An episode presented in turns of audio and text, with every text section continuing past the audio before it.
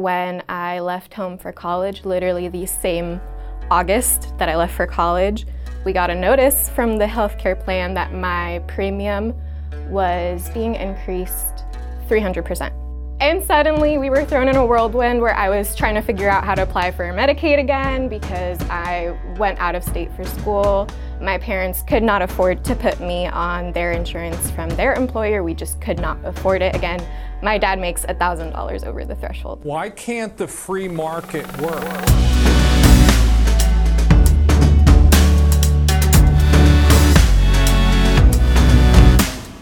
This is Hear the Bern, a podcast about the people, ideas, and politics that are driving the Bernie Sanders 2020 campaign and the movement to secure a dignified life for everyone living in this country. My name is Briahna Joy Gray, coming to you from Bernie's campaign headquarters in Washington, D.C. To be honest, when I sent out an office wide Slack message to see if anyone had any interest in sharing their health insurance stories with me, I didn't expect to get much of a response. The staff, at least those who are active on Slack, tend to skew young, and young people tend to skew healthy and insured, especially since the Affordable Care Act allows folks to stay on their parents' insurance until age 26. But the thing about private health insurance is that even when it's working, it's often not working well. 43% of adults with health insurance are struggling to afford their deductibles. About a third can't afford their premiums. Medical bills are the number one cause of bankruptcy, and nearly half of those who get cancer exhaust their entire life savings in two years.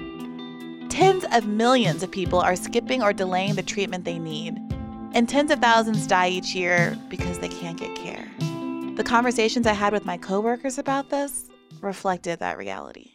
So we're all here today to talk about how much we love our insurers, right? no, that's not not exactly. that's Eileen Garcia, head of Spanish translations at the Bernie 2020 campaign, and Julia Griffin, a graphic design associate here. But I, I hear this all the time when I'm watching TV. Pundits get on and they ask people questions about what are you going to do about the fact that Americans love their insurance companies. Now, do you worry that that is going to be politically unpalatable to Americans, many of whom have private insurance that they like and they're comfortable with? Is that going to be too big a change too fast? Like, are they talking to normal people? Like, I like I don't know who says that. I can't relate. So, what have your experiences been like if they haven't been a love story between you and Blue Cross Blue Shield? So I am 23, so I'm still covered, luckily, under my father's insurance. And he luckily has like a really great job and great benefits, and we have Blue Cross Blue Shield. Mm. I can go to any doctor, it's fine, relatively low um, copays, but I got sick this past January. Mm. January 1st, you get a new deductible. Mm. It's my dad is thrifty, so we have a high deductible. Mm. Um, and since I was the one racking it up, I was the one paying for it. Mm. I got to spend Christmas in the emergency room, oh. and I had multiple emergency room visits, and they had to do all these weird tests on me. And I just kept getting socked with bill after bill after bill. I had just graduated from college and I had like no money. That's Julia. Not only did she find herself paying thousands of dollars out of pocket due to her father's thriftiness, she also felt that doctors insufficiently credited her pain, both because she's plus sized and because she's a woman. The tests they were running, um, because I am a plus size woman, mm-hmm. they all assumed, you know, you just have gallbladder issues because you're fat and Jesus. they just focused entirely on my gallbladder. Like the first ER trip I had, the doctor was male. I was in extreme pain. Like I woke my boyfriend up and he had to drive me to the emergency room in the middle of the night on Christmas. Wow. And the guy was like, You should just be taking Advil. Like, I don't know what's wrong with you. There's nothing showing up on the scans. You should just go home. And I'm like, I come from a family where we push through pain. Women, we, we were used to pushing through pain, mm. but like when we, it, it does get to the point where we, okay, we're going to the emergency room in the middle of the night. Like, I'm not just someone out looking for drugs. Right. Like, I need, I need help. And Eileen, whew, she seems to have experienced every flaw of our very flawed system, from high deductibles to being kicked off Medicaid to having to ration her insulin? Well, I'll let her tell it. When I was a year old, I was diagnosed with type 1 diabetes, mm. which, for people who don't know, type 1 is the autoimmune version of diabetes. Mm-hmm. So the beta cells in my pancreas attacked themselves, um, and my pancreas no longer produces insulin. Mm-hmm. So I need insulin in order to survive. That's a hormone that your body is supposed to naturally produce, without which you can't convert glucose into energy and you will die. Mm-hmm. When I was diagnosed, I was fortunate enough that my family was eligible for Medicaid. And for a good portion of my childhood, that was how I got coverage. Mm-hmm. But when I was about eight years old, suddenly my dad made $1,000 over the Medicaid threshold. So I was transferred to Kid Care of Florida. And while expensive, we were, you know, cutting where we had to cut and making ends meet because I need insulin. You know, that's a non negotiable drug. When I turned 18, I was then kicked off of Kid Care. And so we were in a scramble trying to find insurance because they gave they gave me a month notice that Oh I was no longer going to have insurance. And thankfully that was in 2016 through 2017. So Obamacare was a thing, thank God. Yeah. And my parents went to an Obamacare center and we were enrolled in an Obamacare plan. And that literally saved my life. Um, it was with an affordable premium, a very low deductible, so it was exactly what we needed. But when I left home for college, literally the same August that I left for college, we got a notice from the healthcare plan that my premium was being increased 300%. Oh my God. Wow. And suddenly we were thrown in a whirlwind where I was trying to figure out how to apply for Medicaid again because I went out of state for school. My parents could not afford to put me on their insurance from their employer. We just could not afford it. Again, my dad makes $1,000 over the threshold. It's we can't afford that. And it took about two months for me to get the Medicaid process figured out, during which I completely ran out of my insulin pump supplies and had to be transferred to multiple daily injections in an emergency because I was going to run out of insulin. Oh my gosh. and I, Medicaid is great, and I hate complaining about it because it saved my life when I needed it. Yeah. But it has very strict rules about the kinds of medications you can get and how much of that medication you can get. Mm-hmm. And so I was using literal inch and a half long needles to give my injections that were causing huge bruises all over my body. And I was fighting with the doctor, fighting with the insurance to get them to cover different needles, kept getting denied. So eventually I started rationing my injections and trying to spread them out oh because it was so painful. Thankfully, now through school, I had to take out student loans, but partially to cover the health insurance provided by my school. Oh my God. Girl, Eileen. Oh my goodness. at least with this private insurance, I'm able to get needles that are comfortable for me to use so that I'm not rationing my injections. I had to change the type of insulin that I was using. I used to use a fast acting insulin called Novolog. My insurance made me technically their preferred insur- their preferred insulin is Admelog, which is very new to the market, so I was mm-hmm. hesitant to use it. And so I went with their tier 2 insulin, which is Humalog and it hasn't been too great. It's supposed to be a seamless transition, but it hasn't been very seamless so far. I've noticed I've had to use about double the amount of Humalog than I was using of Novolog, Oh my goodness. um, but trying to make it work, you know? Oh my gosh! So this is like an ongoing. Like uh, you're making me want to leave this podcast recording studio and grab a banner and start protesting in the street. But we're like already at the Bernie Sanders headquarters. Like, we're already ready on it. Already on it, indeed. The day after we recorded the interview with Eileen and Julia, Bernie Sanders announced his new Medicare for All bill. Healthcare is a human right, not a privilege. Yes. It is not a radical idea to say that in the United States, every American who goes to a doctor should be able to afford the prescription drugs he or she needs. It's aimed at addressing all of the issues raised by both Julia and Eileen's stories. It would decouple healthcare access from employment and give everyone, everyone, healthcare coverage, preventing the situation wherein Eileen had to ration the insulin she needs to stay alive.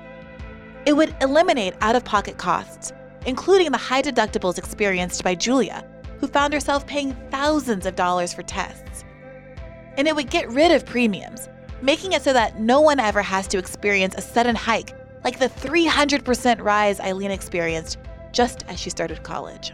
Bernie Sanders' plan understands that there's a better way, as evidenced by the fact that every other major country in the world has some form of universal health care. We are going to end the international embarrassment of the United States of America, our great country, being the only major nation on earth not to guarantee health care to all as a right.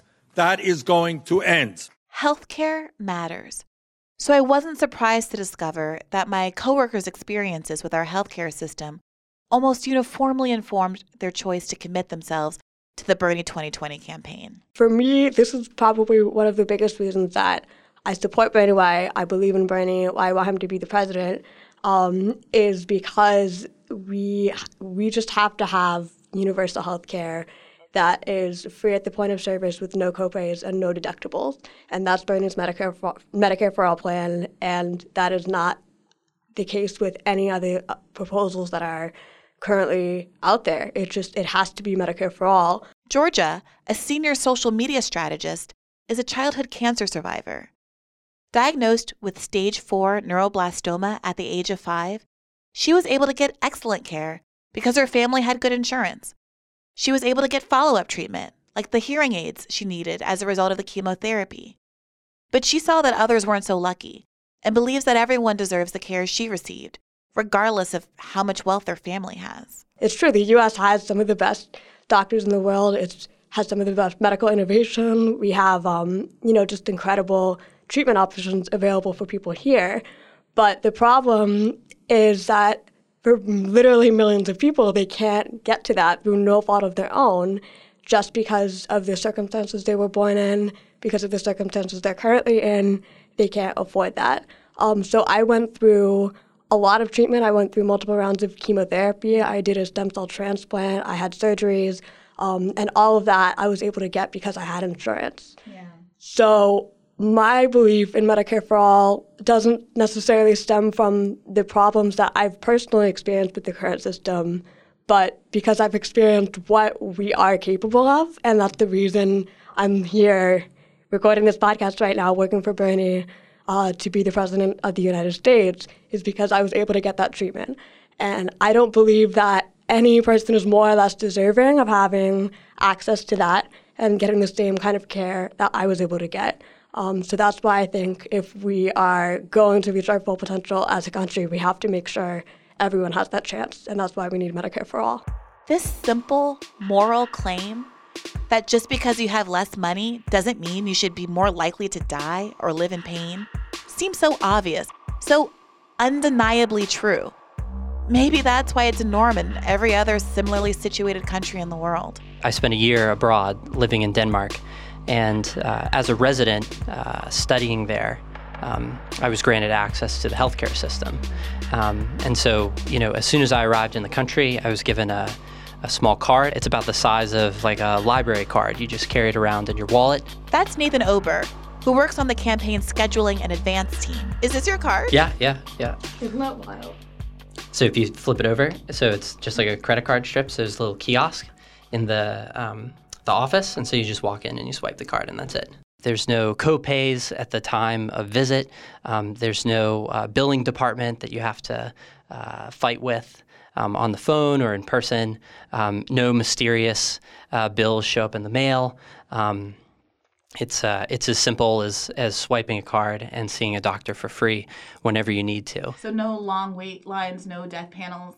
Yeah, no, I mean, like, yeah, the the the waiting in line is, I think, a total myth, and and that was not my experience at all. Whenever I needed care, I could get that care as soon as I needed it, without any hassle.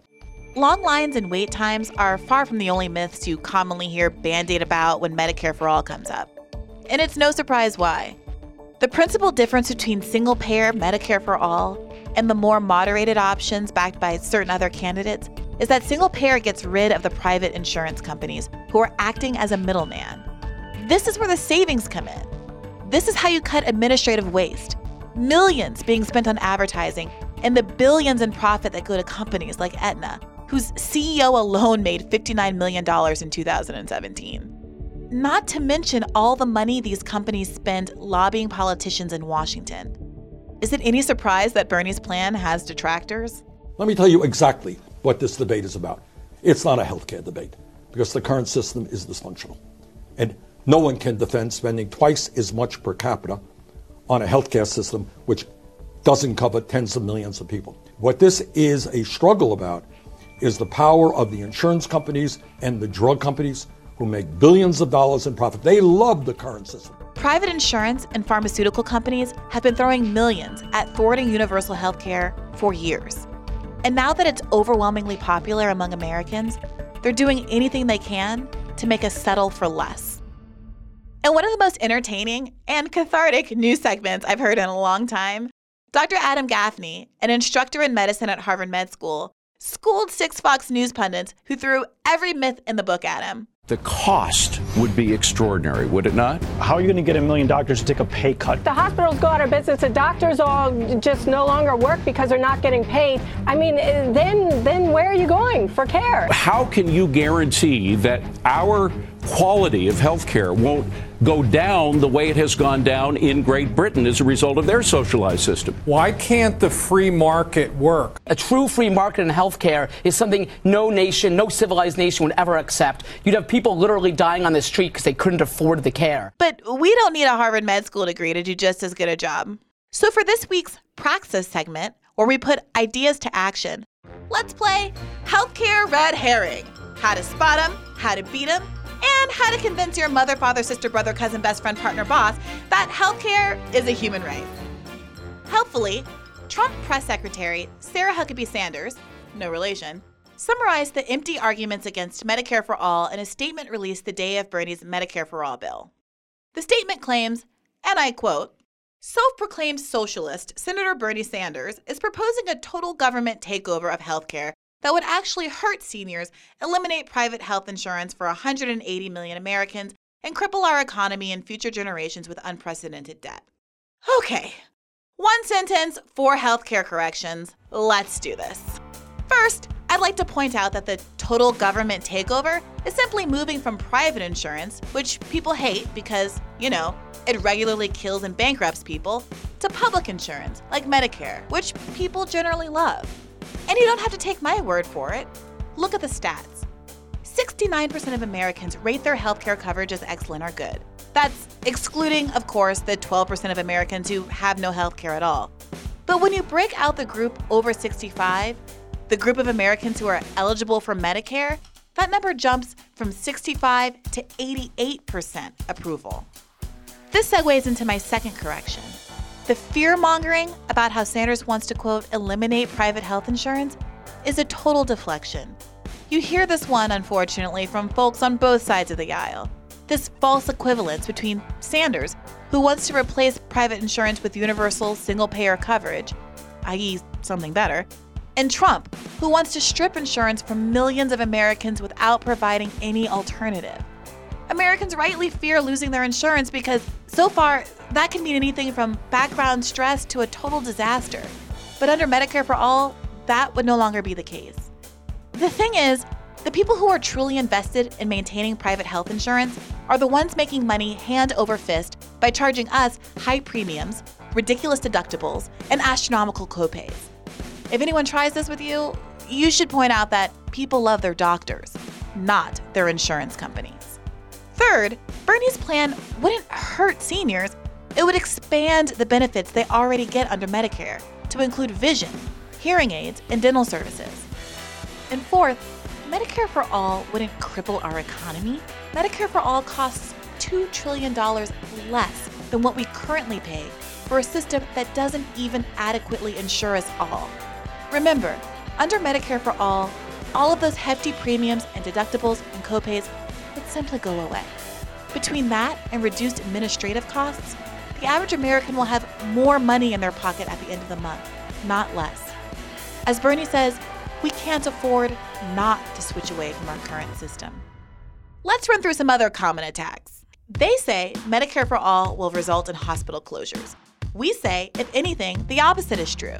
U.S. hospitals in rural areas are already closing at an alarming rate 72 of them between 2010 and 2016, according to the North Carolina Rural Health Research Program. The result is that there are now large stretches of this country that are virtual medical deserts. Why? Because providing medical care in those areas wasn't sufficiently profitable. They say we'll have fewer doctors. We say Medicare for all doesn't mean that we'll need to cut doctor salaries. Again, the savings come from much lower administrative and drug costs. Plus, doctors will no longer need to spend so much of their time arguing with private insurers. Trust us, plenty of people will still want to become doctors. They say quality of care will suffer. We say quality of care is already suffering. We have the worst health outcomes among major economies. American women today are 50% more likely to die in childbirth than our mothers, and life expectancies are actually declining. This in the richest country in the world.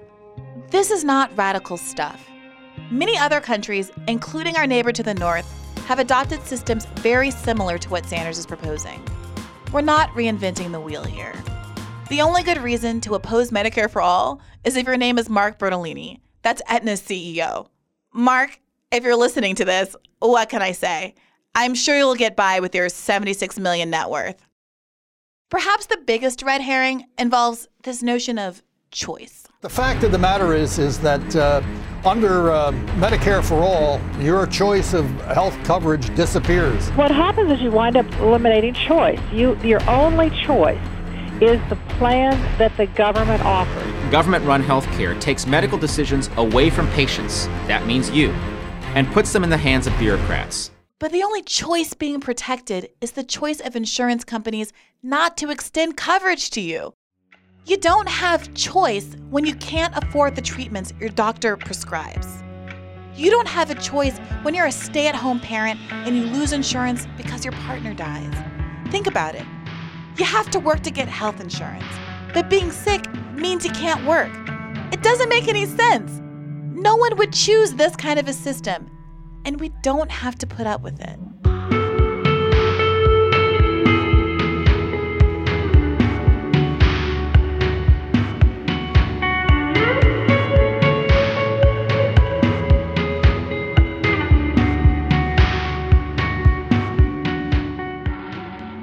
Talking about Medicare for all in fairly general terms up until this point. But the reality is that not everyone is equally affected by the flaws in our healthcare system.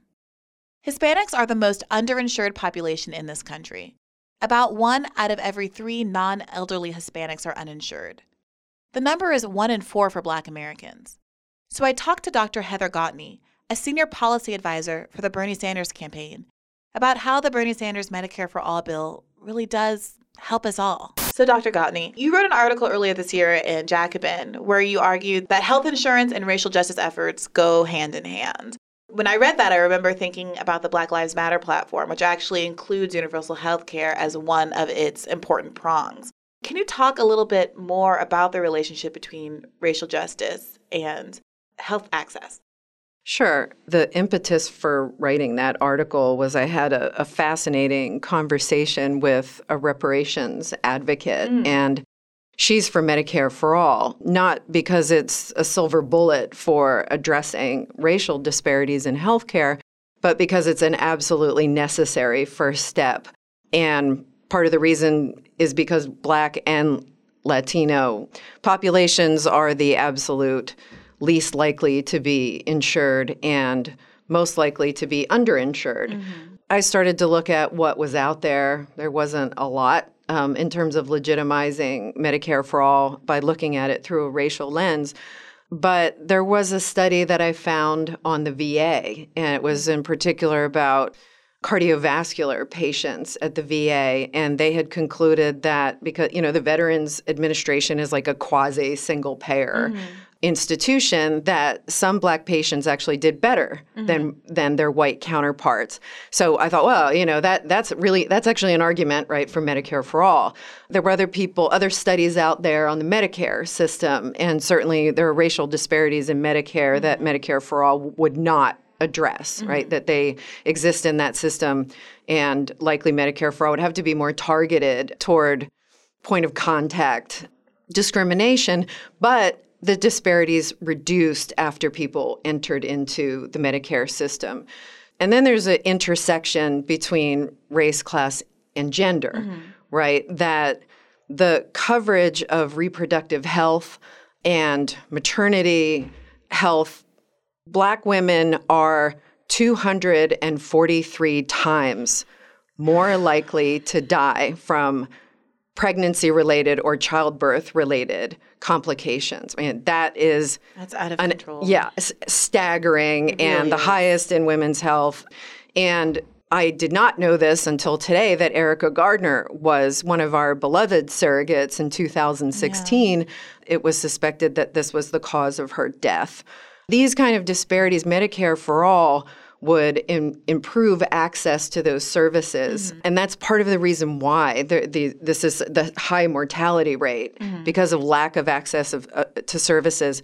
There's also the dimension, and this is this is in the bill of home and community-based care. Mm-hmm. So, which is which is largely women's work, right? Right, and that has to do, of course, with job discrimination and also gender relationships between right. men and women, and cultural bred, norms, yada yada. Yeah, exactly. Yeah, and. I have personal experience with this mm-hmm. because mm-hmm. my my mother, who recently passed away, um, thank you her husband had Parkinson's disease, and my mother was 75, he was 80, mm-hmm. um, and he wasn't eligible for more than an hour, like every other day, of home care. Mm-hmm. So she was in a position having to care for him. Parkinson's disease is a serious disease. Right. Elderly people fall, they break bones, they can't shower. Uh, his hands had tremors. So there was a lot of really basic things that he couldn't do that she had to help him with. Right. And she was essentially alone. She was in a rural community in Maine. You know, there's not a lot of people around to kind of pick up the slack. As soon as she kind of stepped away from his care, we his family kind of stepped in and our family stepped in, she became very ill. Yeah. And it was just clear to us that she had not been able to take care of herself because of the stress and the, the exertion associated yeah. with caring for him. I think that's a really powerful point. The extent to which, because women play an outsized role in home care, that in in the same way that Medicare for all disproportionately benefits Blacks and Latinos, women are another historically marginalized group that are going to end up being disproportionately benefited by the provisions of the Medicare for all bill, which offer more support for for home care your story resonates with me also because you know something very similar was happening recently with my my own grandparents. My grandfather had been um, had a stroke about a decade ago and had been bedridden ever since. My grandmother was a registered nurse who hasn't worked in years because she suffered an injury moving a patient a back injury moving a patient from a gurney to a bed. Now she's in a position where she was having to help my grandfather move around. She already can't help people move around. Right. Obviously, that's how yep. she incurred her injury in the first place. But she's in these tense situations with him where there's an emergency, he has to get up and go to the bathroom, there's not health, home health aides available, and it's exa- exacerbated her own condition. And after he passed, now her own health is declining as well. And it's this vicious cycle. Yep. So, yeah. I also wanted to ask you a little bit about an article that you, you mentioned when we were chit chatting yesterday that was written by Vann Newkirk in the Atlantic last year that highlighted the ways in which the fight for healthcare in this country has been linked to the fight for civil rights. There was a bill that was about discrimination mm-hmm. in hospitals that mm-hmm. required it was like a labor oriented bill. Mm-hmm. Yeah, it was a um, the NAACP sued a, a, segregated hospital over segregation. And what the court finally ended up holding is that any institution that re- received federal funds couldn't abide by a separate but equal. Mm-hmm. And what that ended up doing once we got Medicare and Medicaid in, in the in the mid 1960s, that was the first case was a 1963 case, and by 1965 when we got Medicare and Medicaid, and all of the hospitals in the country basically started receiving public funding, that basically meant all of the hospitals in the country Right, had yeah. to desegregate. So there's this interesting way where there's this coupling of this fight for equality and a fight for healthcare that stretches back to the civil rights era and probably before that. And so, you know, one of the first points you made was that sure, every inequity in healthcare is not going to be resolved by Medicare for all. Um, but in the same way that it's a fallacy to say, well, breaking up the banks cure racism, no. I mean, we should still break up the banks, Right, right? right, And there are, of course, racial disparities in how the financial crisis hurt people, right? Black people lost 40% of their net wealth, of our net wealth in the crisis. In the same way, there's this way in which just because the, the Medicare for All bill doesn't do it all, we need to keep talking about how to supplement it and how to deal with point of access discrimination, et cetera. Yeah. It is such a crucial foundational backbone aspect to getting um, substantive equality um, across racial and other marginalized, historically marginalized groups that those who would seek to marginalize it by pointing to the fact that it doesn't do it all are really doing a disservice to the groups that they're trying to help. One of the things that I think people forget in the civil rights movement, there were figures like A. Philip Randolph, Mhm. right, who who had the freedom budget. And if you look at the freedom budget, it is pretty identical to what Senator Sanders is proposing. Yeah. I think Randolph used to use the language of the common man, Hmm. right? Which is which is very similar, right, to to the senator's project. But this was in the context, right, of the fight, the struggle for civil rights, Mhm. and you know, of course, that's around the same time that King arrives at Mhm. you know having to to confront poverty and getting interested in labor issues. And this is, I think, where economic and and racial justice sort of blend, and then they they kind of separated away, right, Yeah. right apart from each other. And Yeah. and so I, I see this moment as a time when that that relationship is is being once again recognized and addressed. It might surprise people to to hear this this quote, but it shouldn't from Dr. Martin Luther King. He said, "Of all the inequalities that exist, the injustice in healthcare is the most shocking and inhuman." Yeah, yep.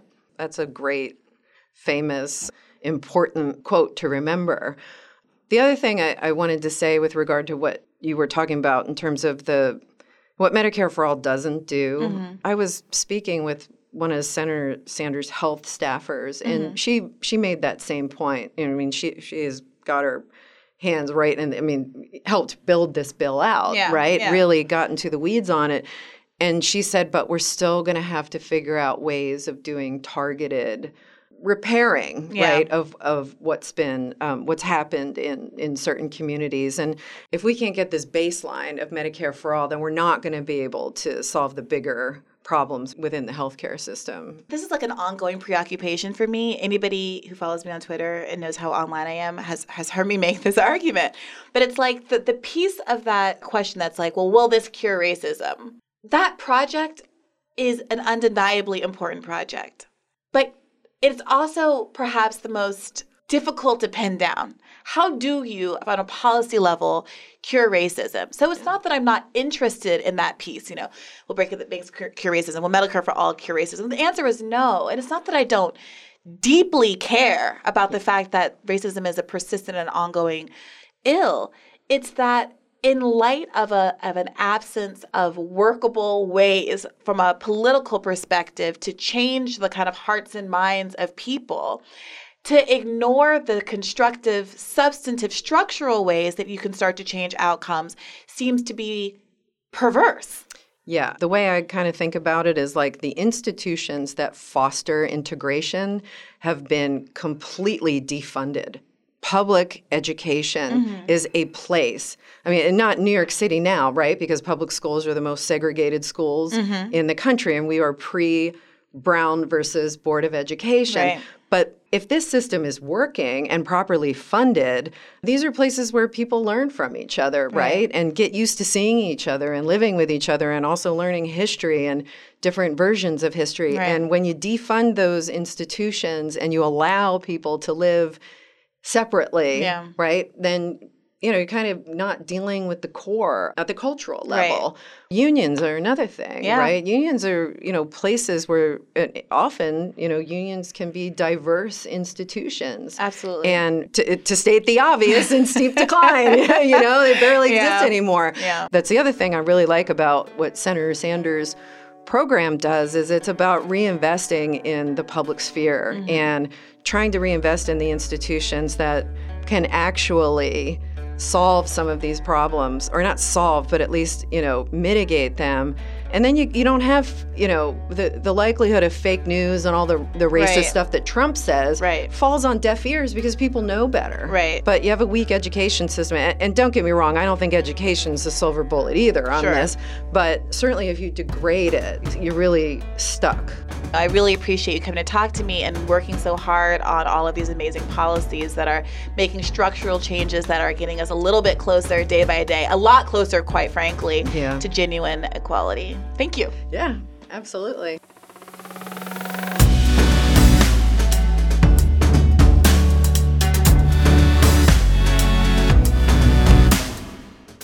That's it for this week's show. A big thank you to those of you who sent in comments about our first episode to hearthebern at berniesanders.com.